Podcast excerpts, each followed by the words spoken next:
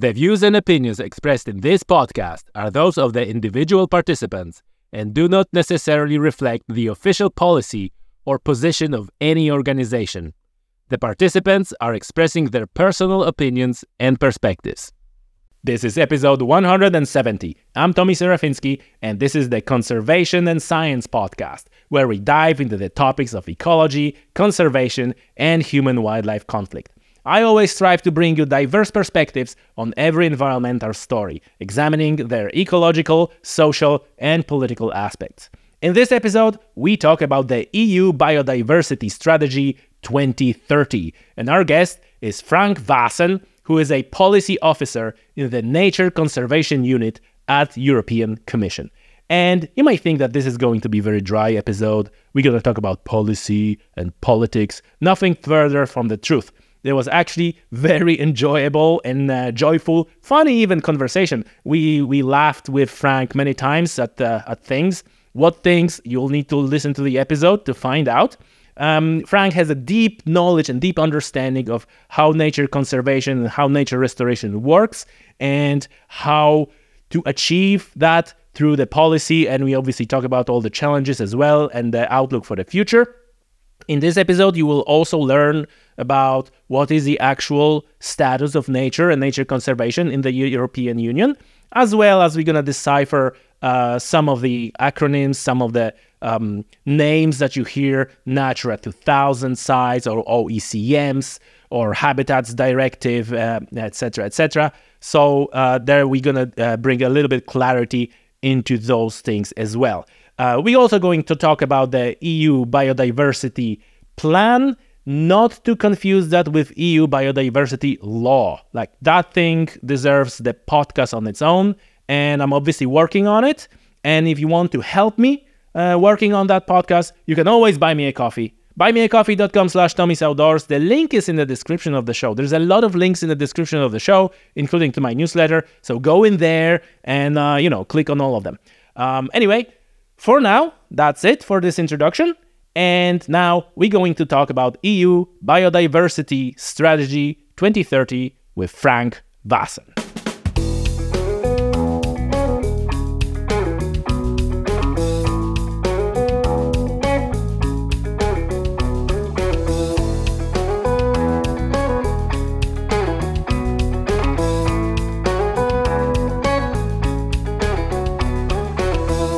Frank, welcome to the show. Thank you, Tommy. Glad to have you. And I am really keen to talk with you about all the um, things related to nature restoration and protection in EU. But before we start, you know, I'm I'm really eager to jump right into it. But before we start, can you tell us what is the status of nature in in the EU. I know that there are these these nature report plans. There was one was 2019, I think. Then the in 2020 was the one that was date 2013 2018. So so it's like but but uh, you you know you can dive into those reports or not depending on you. I'm more keen on uh, hearing like what is like in general in your view state of nature. Okay. Well, actually, we get a report from each member state every six years under the Birds and Habitats Directive. And these reports, they provide information for the status and trends of all the protected species under the Birds and Habitats Directive, which means all the bird species and a certain number of species that are listed in the annexes of a Habitats Directive, and then also uh, a number of habitats. And the last report was from 2019. It covered the period from 2013 to 2018. Uh, to, uh, so a six-year period. The next one is due in 25. Uh, so we'll see uh, what the evolution is. But overall, um, I think you have to look at uh, two issues: the, the status and the trends. The status is where are we, and in the in the habitats directive we look very much at how far are we from the target of favorable conservation status what is the distance? How much we still need to do to achieve a good conservation status? And overall, we see that when you look at well, the, the big the big species, a, a lot of bird species, for example, are amongst the raptors, for example, have had positive trends over uh, the last decades. Forest habitats and species are also generally doing quite okay. But then we have a whole group of species and habitats that is in a in a bad conservation status and unfortunately very often still further declining. And these are very often the ones that are linked to open habitats or ground nesting birds. Ground nesting birds as a group is probably the worst group uh, in terms of status and trends in the EU. Uh, freshwater fishes, uh, amphibians are not doing well. So we see a number of trends, huh? and it's it's not always easy to uh, let's say to group them, but overall it's clear that um, everything that's related to open habitats, open ecosystems, freshwater, wetlands, uh, is generally uh, doing much worse than uh, what is related to forests. Why is that? Well, that's a good question. I think if you look at the forests, uh, we are historically Europe had uh, a forest minimum in the 18th century. Huh? A lot of, I mean, a lot of area in Europe was deforested, and since that time there has been a recovery, and that recovery has continued over the last decades. Actually, there was a apparently there was a kind of break in the Second World War because everybody was using firewood, and then uh, the forest growth uh, recovered again. And I can't remember the exact figures, but I think there is still a, a, a, an increase of a forest coverage in Europe every year, and this is a continuous trend for the last hundred years. And also, in the last years, you see there's more and more deadwood in the for, in, in the forests because a lot of trees have come to maturity. Of course, it doesn't mean that everything's going well in the forests. We we still see that some primary and old growth forests are being cut down, and that's nevertheless a tragedy because these are often the last, uh, you know, places where some extremely uh, rare or endangered species occur. I think about deadwood beetles, etc. And so while the overall trend is is positive, and while we see, for example, a recovery uh, even in the woodpeckers, the owls, and all these forest species, you also see some some negative trends when it comes to the really the most interesting uh, forest remnants. Let's say the old growth forests or the last primary forests in Europe it's not all good in forests. You also have, uh, let's say, the ground nesting forest birds also not also always doing well. I think about the grouse species, for example, or, or species that are linked to to semi-open forests, some disturbed kind of forests, uh, the forest with a lot of sunlight, uh, or certain, let's say, that depend on certain traditional management practices. Unfortunately, we have recently lost um, the subspecies of a hazel grouse in Europe, uh, which was let's say, which was endemic to, to West Central Europe. And that was linked to coppice forests uh, or very open uh, shrubby lands. But again, it's a ground nester, uh, so predation seems to have played a role there. And then when it comes to the open habitats, of course, um, they are increasingly squeezed between, on one hand, uh, let's say, land abandonment, because we have some important parts of Europe where the land abandonment is prevailing and where traditional agricultural practices, grazing, haymaking, so are disappearing. And on the other hand, all the intensification that we see in many parts of Europe because agriculture is becoming increasingly modern, inc- technological. Um, the machines are getting bigger. You know, the, the individual farm holdings are getting bigger. The hedges disappear. Uh, the countryside is getting more monotonous and and also the nutrient overload that you see in these habitats uh, is one of the main causes of uh, of the biodiversity crisis because a lot of plant species depend on nutrient poor soils, but nevertheless on an active management, and that's something that is becoming almost uh, yeah, uh, it, it's not compatible anymore with you know with the perception of what is modern agriculture.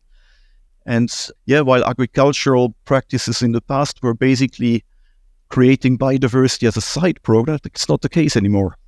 Uh, this is unfortunately something that is a is a reality. And if you want to protect, if you want to maintain all these extremely rich uh, ecosystems, the grasslands, for example, uh, you increasingly need to do it on purpose. and that's what we, I mean, promote with agro-environmental funding, for example. But uh, it's it's still not happening uh, to an extent that, let's say, at the European level, uh, is sufficient to stop the declines. And uh, yeah, we see all the a lot of butterfly species are uh, extremely endangered nowadays. Also, the ground nesting birds of open habitats, um, and it's not it's not just predation; it's also the way farming is is being done. Uh, you know the corncrake, uh, the curlew. I mean, there's examples like that all over Europe, where uh, let's say ground nesting birds are disappearing.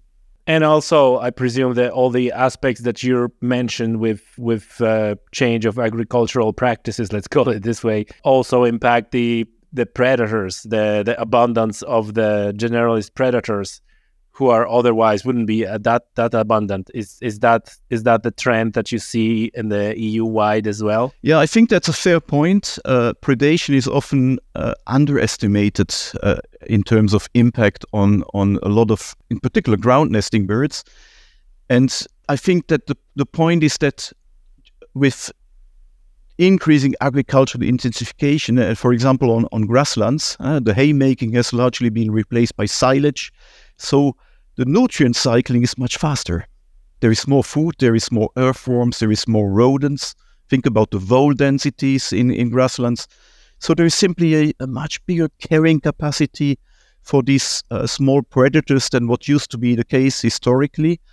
And all these foxes and stoats and weasels, and they spread uh, through the countryside. And it's just the sheer number of predators that seems to be, in some cases at least, the main driver for declines. And if I might give a few examples, the black-tailed godwit, d- despite all the conservation efforts, you see that pred- predation is still one of the main causes of decline. Grouse species has disappeared over large parts of Europe.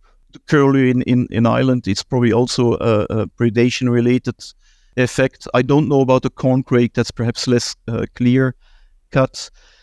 And um, I'm coming from an area where uh, it's a grassland area, it's a dairy production area, and uh, there was a shift like 30 years ago from haymaking to silage making, and uh, so the the vole density increased a lot. Uh, the foxes suddenly became more abundant. There was also the rabies vaccination, but then something interesting happened. The red kite arrived.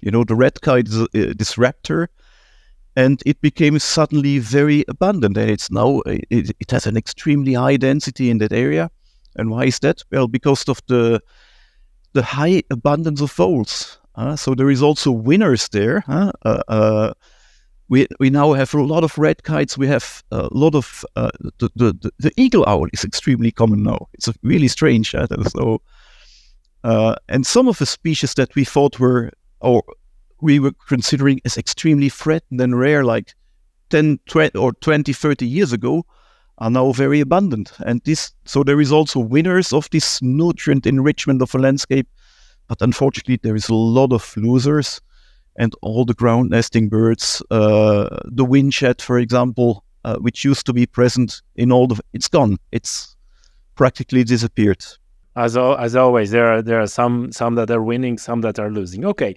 so we have this picture. It it is not perfectly uh, optimistic or it's like slightly pessimistic, I would say. So now let's jump into the topic of EU biodiversity strategy 2030 and you know, there is a lot of these terms, Natura 2000s, there is the EU biodiversity strategy, there is a EU biodiversity plan, there is uh, birds and habitat directive, etc., etc. For the person, for our listeners, for the person who listens or watches this and says like, I don't know any of that, what that all any of that means could you please lay out the basic contour of what EU biodiversity strategy is? How does it complement or plays a part of like a 30 by 30? And where does Natura 2000 fit into that? I understand that this is huge question, but just a general contour, and then we take it from there. Okay, well, let me try.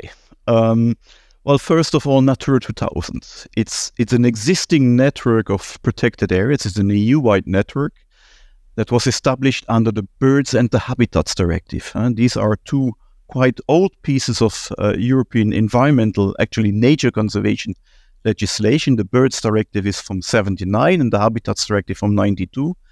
And they both had similar approaches. On one hand, they say certain species must be protected against direct persecution, against catching, uh, against collection, etc. And on the other hand, they say we need to protect some areas of the highest value for biodiversity because we can't protect it all. So at least the best areas should be protected against deterioration, but they should also be uh, restored as far as possible so that these areas as a network become really the, the safety net of Europe's biodiversity. So that's the concept of Natura 2000. And uh, it, it's a network that was yeah, difficult to establish because it also affects private land. Uh, the approach was primarily scientific. You look at what are the best occurrences for each of the species and habitats. And then as a member state, you propose these sites and then they become a European part of the European network. It's currently about 27,000 individual sites um, all over the EU 27. And uh, for the land territory, uh, they cover about 18.6% of the EU land area, and for the marine, about 9% of a marine area. So it's quite a, a, a, consistent network. It's very coherent because it's been established according to uh, common uh, guidelines and approaches that are in the directives. The, the perception was that what now we have we have uh, protected enough sites and uh, let's manage them appropriately and then we will achieve our our uh, uh objectives uh, which is achieving favorable conservation status but unfortunately um, what we have seen over the last decades is that the pressures on the sites are increasing. The agriculture is becoming more intensive. There is more and more urbanization. There's more fragmentation. And we have also seen that some of the sites that uh, we thought perhaps were of a sufficient size individually, maybe 20 years ago, are not properly functioning anymore. They are too small in the in the in the in the face of these increasing pressures. I think about pesticides, fertilization, but also predation, uh, as we just discussed, or uh, nitrogen emissions and things like that. And also the, the fact that uh, the, the, as the countryside is becoming increasingly intensively used, its, its role as a corridor is, is much less functional now than it used to be in the past. So there is a lot of issues there. So the question is, is the network sufficient? And I think that was one of the drivers of uh, some of the targets in the in the new EU biodiversity strategy, uh, which uh, was published by the Commission in 2020, uh, 2019, sorry. And the, the message was there, yes, we have a good network of uh, protected areas with Natura 2000. We also have some additional uh, sites that are protected under national legislation. But obviously, even if we would manage these sites in a perfect way, it wouldn't be enough. So to some extent, we would need to look at what where do we need to do more in terms of is there a need to protect further areas? How intensively or how ambitiously should this protection be?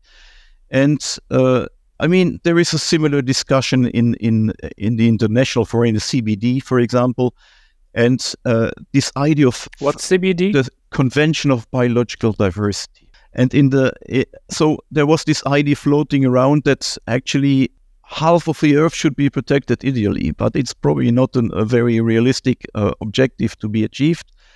But let's at least try for 30%. So that, that was the, the, the, the origin of this target of 30 by 30, 30% by 2030.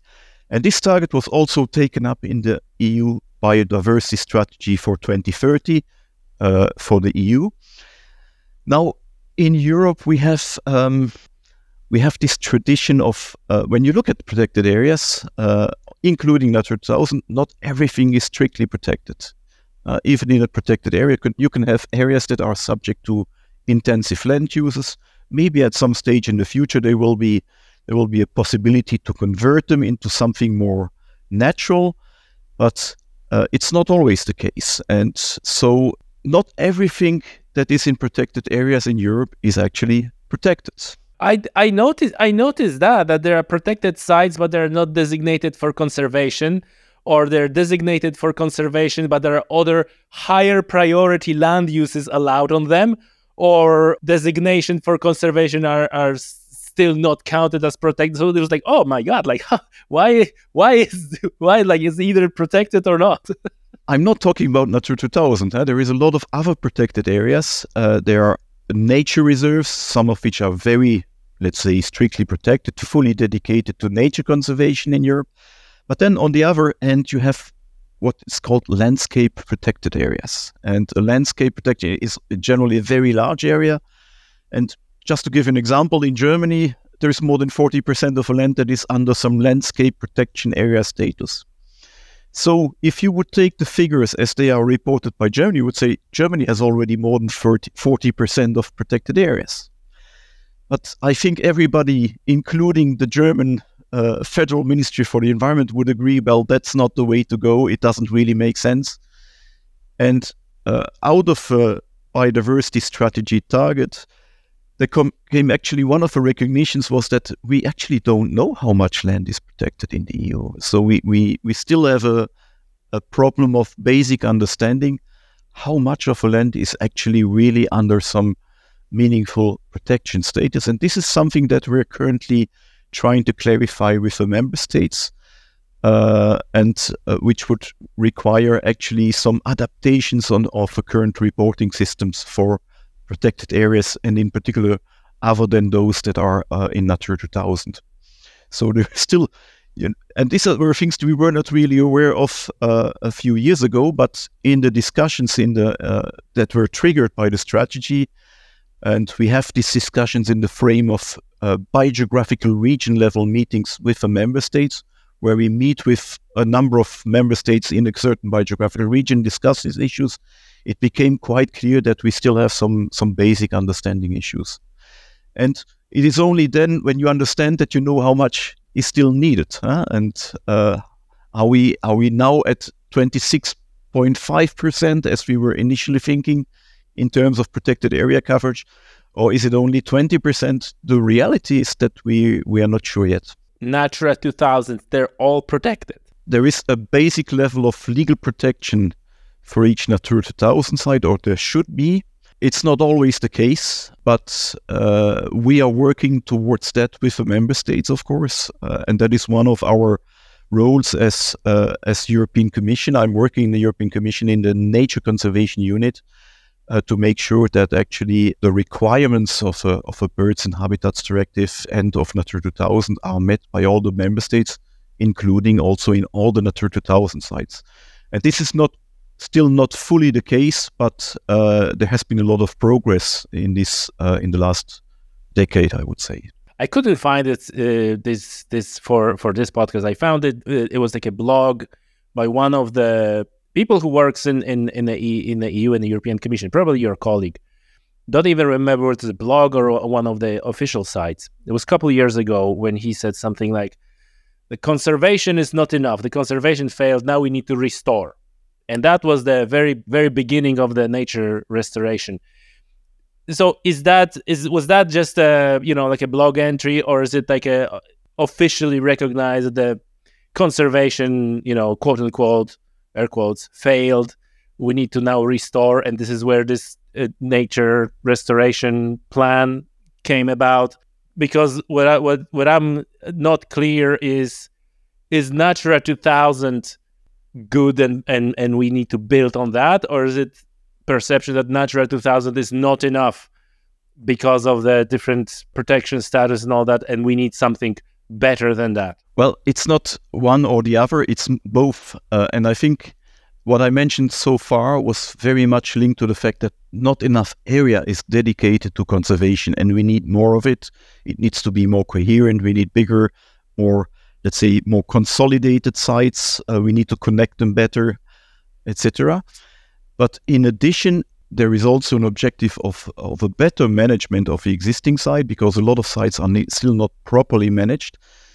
But there is also, and that is something I haven't mentioned so far, there is also recognition that we have already transformed our landscapes to an extent that in some parts of Europe, it is not anymore enough to protect what is re- what remains, and therefore we need to restore if we really want to achieve our uh, biodiversity targets. And indeed, this is the second big chapter of a biodiversity strategy. The first one is really the the better protection, uh, the, uh, so the 30 by 30 target in the widest sense. And the second one is a, is to have a new nature restoration plan with a number of actions. Actually, there's 15 different targets in the strategy, uh, which are linked to, uh, well, under this head of uh, restoration. And it was also in that frame uh, that uh, the Commission proposed uh, a, a, nature restoration law with a, a, number of very specific targets, including targets for species and habitats of the Birds and Habitats Directive. Because in the in the directives themselves, there is no deadline for achieving uh, favorable conservation. So it just says you need to protect what is there, and then all the rest you can do it uh, over time. And uh, I think which is an which is a fair approach. Huh? Then uh, you use all the flexibilities, and whenever you have funding, you do it. But unfortunately, we see that there isn't much progress. Uh, the progress isn't there, and I think that triggered the the perception that it's not just enough to say you protect what is there. You we also need some inter, interim milestones that go towards yeah certain levels of improvement and restoration. So, what are the the, ba- the basic goals or targets of the EU Restore Nature Restoration Plan? So we know like 30 percent of of land land and sea, or is it like is it combined land and sea thirty percent, or is it like land and sea separate? Like how does that work? I think th- there is always this uh, mixture between. unfortunately, everything is thirty, yeah? and uh, when I, uh, I mean this thirty percent of land and sea area protected, that is the protected area targets. So by 2030, 30% of the EU land area and 30% of the EU sea area should have some meaningful level of protection. Now, at the same time, there is this idea that by 2030, 30% of the degraded ecosystems should be should have been restored. Now, that requires the what is what is actually a degraded ecosystem. I think this is something that still needs to be uh, figured out by the member states. But yeah, indeed, there is this confusion then between all these 30. I think, I think the, the, this 30% is perhaps also something catchy, but I think it's good to have these interim milestones uh, towards, uh, let's say, a higher ambition over time. And the idea is also that by 2050, uh, most of what is needs to be restored should have been restored. So the 30% restoration by 2030 is the first milestone towards a full achievement. And then it's like a 30, thir- and another 30 by 50. Okay, okay, got, gotcha. And then there is also strict protection target, right? 10%. Let's talk about the strict protection. What does it what does it mean? Because you know, I I spoke uh, on the podcast a lot, uh, for example, about MPAs. There was like a number of episodes about MPAs, and it's similar, like with those protected sites. Uh, I, I think was it was Natura 2000, or maybe you, you, you, you, if I got you correctly, you, you kind of debunked that. But there is a protected area, but then there's other things are allowed there. So, for example, you have an MPA, but then you have a trawler, you know, trolling protected area. It's like, oh, how is it protected? so, it, it, can you can you uh, elaborate on the on this idea of strict protection. It's 10%, I think, land and sea. And is it designed to, well, uh, like my words, not yours, like inject a little bit of a reality into that protection? Because, like, okay, we have a 30%, like where I'm sitting, it sounds like, oh, we have a 30% protected, but it's like protected, wink, wink. But 10% of that is like really protected, which is strict yes, protection. actually, it's it's not just that. It's, you know, there is a lot of situations where you can achieve some biodiversity outcome when you do, let's say, at the same time, agricultural exploitation. There is a lot of win-wins with forestry, with agriculture. So, in order to achieve good biodiversity outcomes, you you do not always need to fully protect an area. And in fact, there is a lot of value in working, for example, with forests and forestry, forest owners, land owners, farmers to do restoration on, on forests and farmlands. But at the same time, some conservation outcomes can only be achieved nowadays when the land is fully dedicated to conservation. So I think the idea of strict protection is the idea of having land that is fully dedicated to conservation. It can still be used, but the use should not be in a way that it is a compromise. So on the 10%, the primary objective would be conservation, and on the rest, you can have some kind of, uh, you know, compromises or uh, between, for example, some level of fertilization might still be required in order to get uh, an agricultural, uh, decent agricultural income, but at the same time, perhaps some restrictions in the mowing dates or things like that that would allow certain bird species to thrive on, on the same land. So this idea of integration between conservation and land and land use is in the in the concept of protection is enshrined in Europe. It's very strong. And given that this is not always working, uh, you need something more ambitious. And in the biodiversity strategy, it was mentioned that it's it should also uh, it sh- should include all the remaining primary and old growth forests. So this should, uh, by default, be considered as something of the highest biodiversity value and therefore be strictly protected. But they would only cover probably one or two percent of the EU land. We actually don't have uh, really uh, reliable figures uh, for the moment on this also because the definition is not always clear and different member states use slightly different definitions and you know you can't compare a boreal forest with a mediterranean one there is a lot of reasons uh, why this is not easy and in the in the strategy there was uh, when when the concept of strict protection was introduced there was very much a focus on undisturbed areas uh, non-intervention areas where everything would be let's say no human activity would be allowed now, when we discussed uh, this with the member states, they say, wait a moment, uh, that's perhaps not always useful. Uh, there are cases where you need to actively manage the land to uh, to achieve the, the conservation outcome. Think about grasslands. Uh, butterfly conservation requires some active grassland management nowadays in Europe. And therefore, when an area is really under active management but fully dedicated to the conservation purpose, that is also something that should count as strictly protected. So it's not just non-intervention like in the old growth forests um, or, or, rewilding. Huh? You know, this concept of rewilding is, is very mm-hmm. popular. Uh, you mentioned the R word. Oh, sorry. but a lot of people think this is the only way to do strict protection. And others think no, strict protection is really about the butterflies, let's say. So I think we need a way to bring all these uh, together and to find a way that um, that is meaningful, that doesn't undermine the concept of strict protection, and at the same time delivers the highest biodiversity outcome. And I think our focus should always be on the outcome, on and that we should avoid any, let's say, dogmatic approaches or uh, approaches that uh, would create too much discussion and dissent. And I mean, the, the fact that you raise this question, it, it, it's a, a, question that comes back all the time. What is strict protection? And despite the guidance that we have made, uh, it is clear that there is still a need for further clarification on this. And we are, uh, it's coming back all the time we, in, in the biogeographical seminars. And we are now planning even a dedicated event on the definition of strict protection here in Brussels, uh, probably in the second half of the year. Okay, okay, that's that's that's good to know.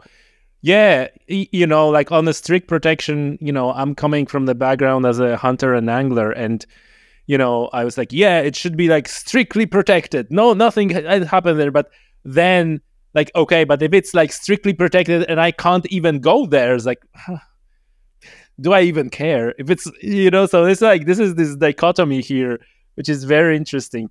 Uh, Frank, tell me what I'm getting from what you said. Like this is incredibly complex and complicated. And there is like a whole plethora of challenges. Like I said, we don't even know what is actually protected and to what level and, and so on. Then on top of that, you overlay this is this is I'm just my brain up, right? Like on top of that, you overlay the EU European Commission, uh, a body that in my mind is incredibly bureaucratic, and you have all those countries and they're all interests and everybody's pulling in their own direction and like how on earth we have any chance to pull that off that's that's a complex question as a real tribe um no i no, you know, obviously this is like a start of a discussion. Yeah, yeah. Like, they, you know, I can, I could like, oh, hey, Frank, what are the challenges on the? but I think like this is goes down to like, well, how? no, I, I, I mean, it's a, it's a, it's a really important question how how to do this, and I think. um you know, you can't do it just with a carrot, with a stick. Sorry, huh? it's not. I mean, of course, we have uh, this role as the guardian of a treaties, uh, as we say. Uh, we need to make sure that uh, every member state respect the requirements of EU environmental legislation.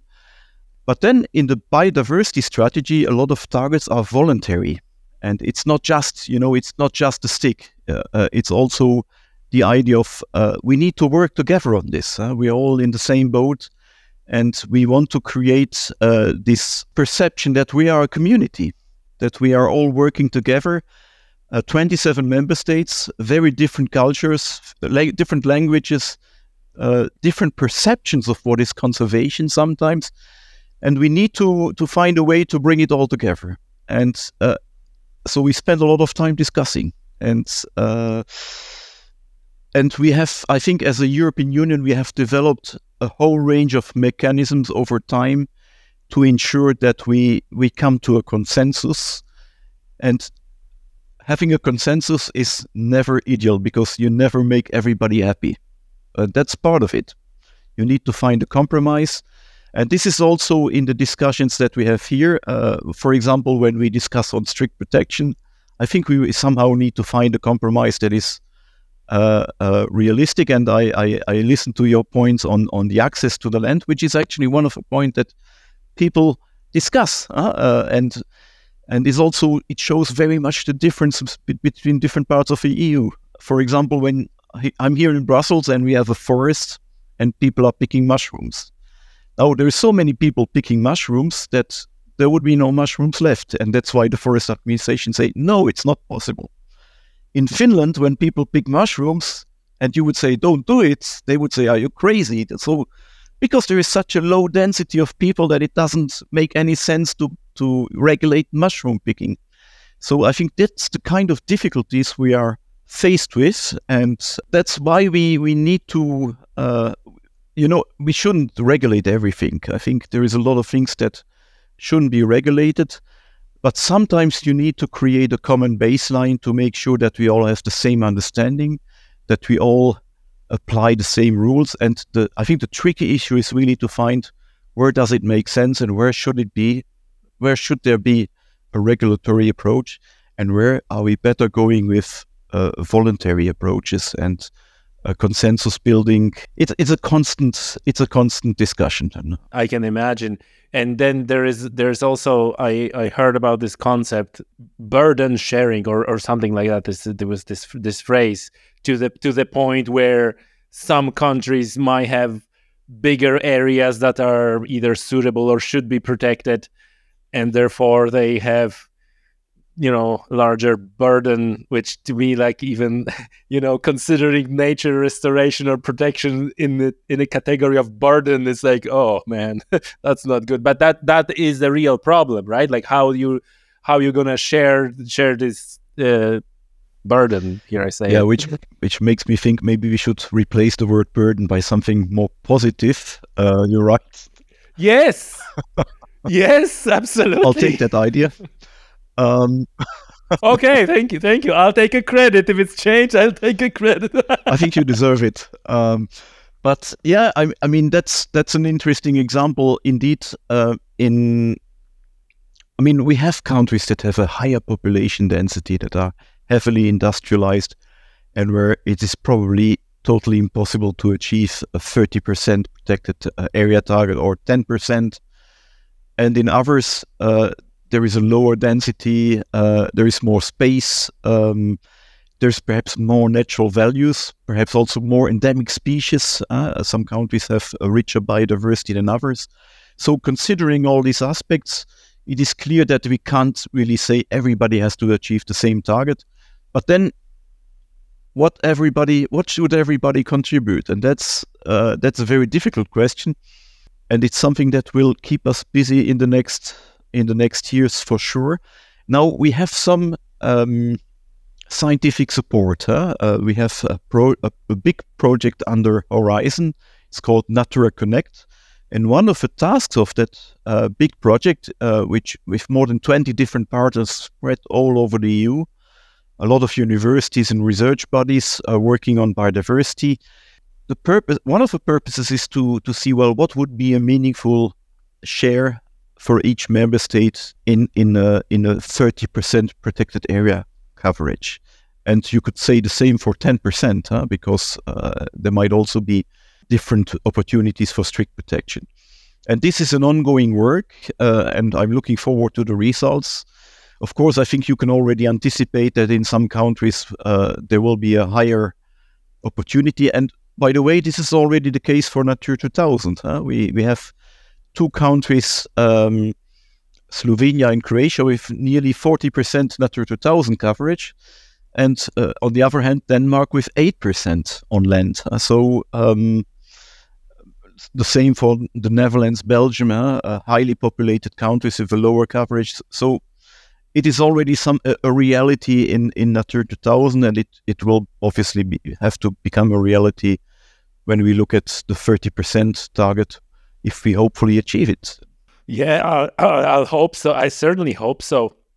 Frank, a few of the like maybe like smaller questions, but nevertheless important.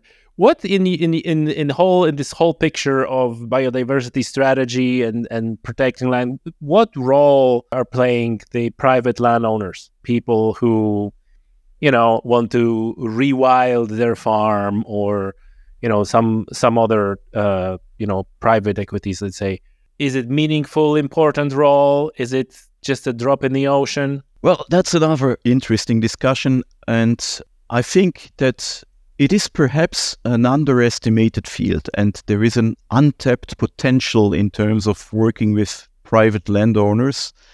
And uh, many of them actually say, well, if we have the right incentives, uh, we would actually like to engage into, into more conservation on our land but then very often they are afraid about the legal protection. They say, okay, as, as, it, as long as it's voluntary, uh, and we could theoretically or potentially step out at some time in the future, uh, we are willing to engage. Or sometimes they are even willing to engage into longer term perspectives, but then, of course, they, they would like to have a, let's say, a financial compensation uh, uh generally, or at least a, a strong recognition uh, of what they are doing. So every person is, of course, different in terms of expectation. We are looking into these questions, and in particular, uh, what we call private land conservation, uh, and and what kind of mechanisms uh, could be used uh, to bring private landowners on board. And uh, there are some interesting examples, including on other continents. Uh, for example, in the US, in North America, the system of easements is very much a system that is in place and that delivers uh, some interesting conservation outcomes without the legal protection. So the question is, can we translate that into into the EU? There are also already some uh, member states and regions in the EU that have something like uh, an easement system. Uh, Catalonia is a good example in, in Spain. They have their own uh, system of easements so an easement, what it does it mean? It is basically it's a contractually fixed agreement according to which a landowner would abandon certain rights against a, a certain, let's say, a compensation, but would remain the owner of a land, and the land would not be legally protected. So uh, this could be, for example, well, I agree that on my land there is more deadwood, huh? or I I let more old tree standing, I engage into into a more nature-minded farming way on my land. Uh, so these systems are ter- are possible and uh, they exist, but uh, so- somehow it doesn't really get off the ground. And perhaps this is also because of the strong tradition that we have in Europe with protected areas. So uh, maybe it's it's cultural. Uh, we are looking into this. We have some projects um, under LIFE that we have asked to look at these issues. And more recently, uh, I think there was this broader concept, uh, again coming from the Convention of Biological Diversity, the international uh, dimension of OECMs, other effective conserva- uh, area-based conservation measures. And I think this idea of working with landowners, the private land conservation, is a good example of an OECM. Huh? Something that is not a legally protected area, but nevertheless delivers conservation outcomes. And in the biodiversity strategy, we also mentioned that OECMs could also count for the 30% target. You mentioned OECMs and that you're ahead of the curve because that was my next question about the OECMs. So, in other words, this this is everything in category of other that can still be counted towards the the 30%. Yeah, actually, OECM is a bit of a negative uh, definition because it's, a, it's not a protected area, it's something else. But then what it is, that is left very much open. Apparently, the concept was originally meant to focus on areas of indigenous people. Eh? Think about the rainforest tribes and things like that. But uh, uh, but then over time, there was a recognition that perhaps there is much more behind it, and we should look at different or a wider definition of OECMs. Uh, but it, it's it's very I think it's very difficult to to define it, but it's perhaps possible to define a number of cases that fall into into this large definition of OECMs. We are six years away, right? 2030 with 2024. How does it how does it look? Are we are we on track? Are we behind? Are, are we are we ahead? I think we are objectively speaking, we are behind. But then a lot of things need a lot of preparation, and then you will often see that things are speeding up over time. Now, as the targets are to some extent voluntary, I'm not sure that this speeding up will take place. I, I think it will be very difficult to achieve 30% protected area coverage and 10% strict protected area coverage by 2030. But we'll see, we see that some member states are really going into the system. They they have uh, taken the idea and uh, are currently working on on their protected areas, are increasing the coverage of nature reserves, for example. There is still some additional Natura 2000 designations, but unfortunately, that's not the case everywhere. Uh, some countries are much more conservative. There's also political differences, of course. Huh? Then, uh, not the idea of more strictly more more protected areas is not uh, let's say, achieved or uh, received in the same way in, in all the countries.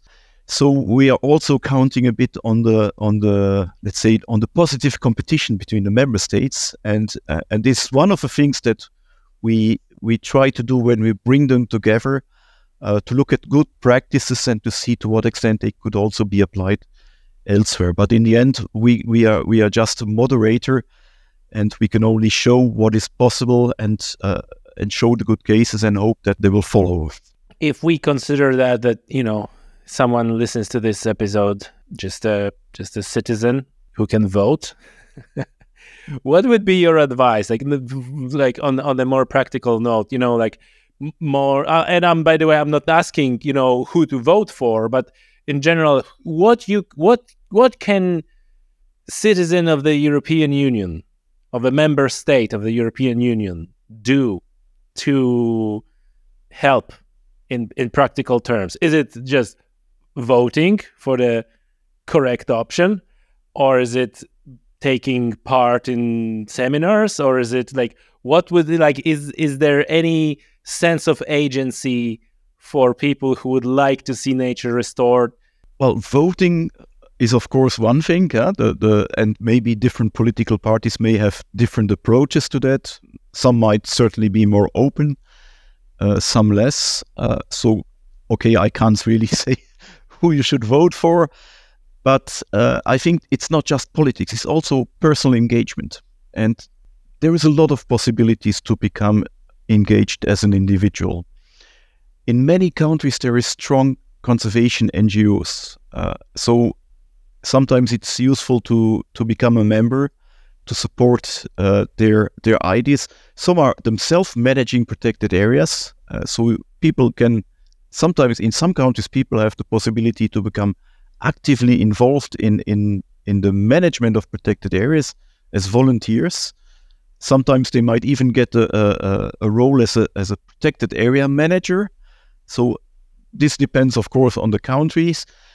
Um, there is, I think, there is many ways of getting, uh, many different ways of getting engaged. Uh, also, as a citizen scientist, there is increasingly the possibility to to record your data. There is uh, citizen science portals where you can provide your observation, and data are important. Are important for conservation. Uh, they give us information about the distribution of species, uh, about possibly about the identification of areas of higher biodiversity values that are currently not protected. Um, and this is a field that I would hope is also creating a lot. You know, um, people are living increasingly in the houses, and I don't know how it was for you, but we t- we tend to play outside.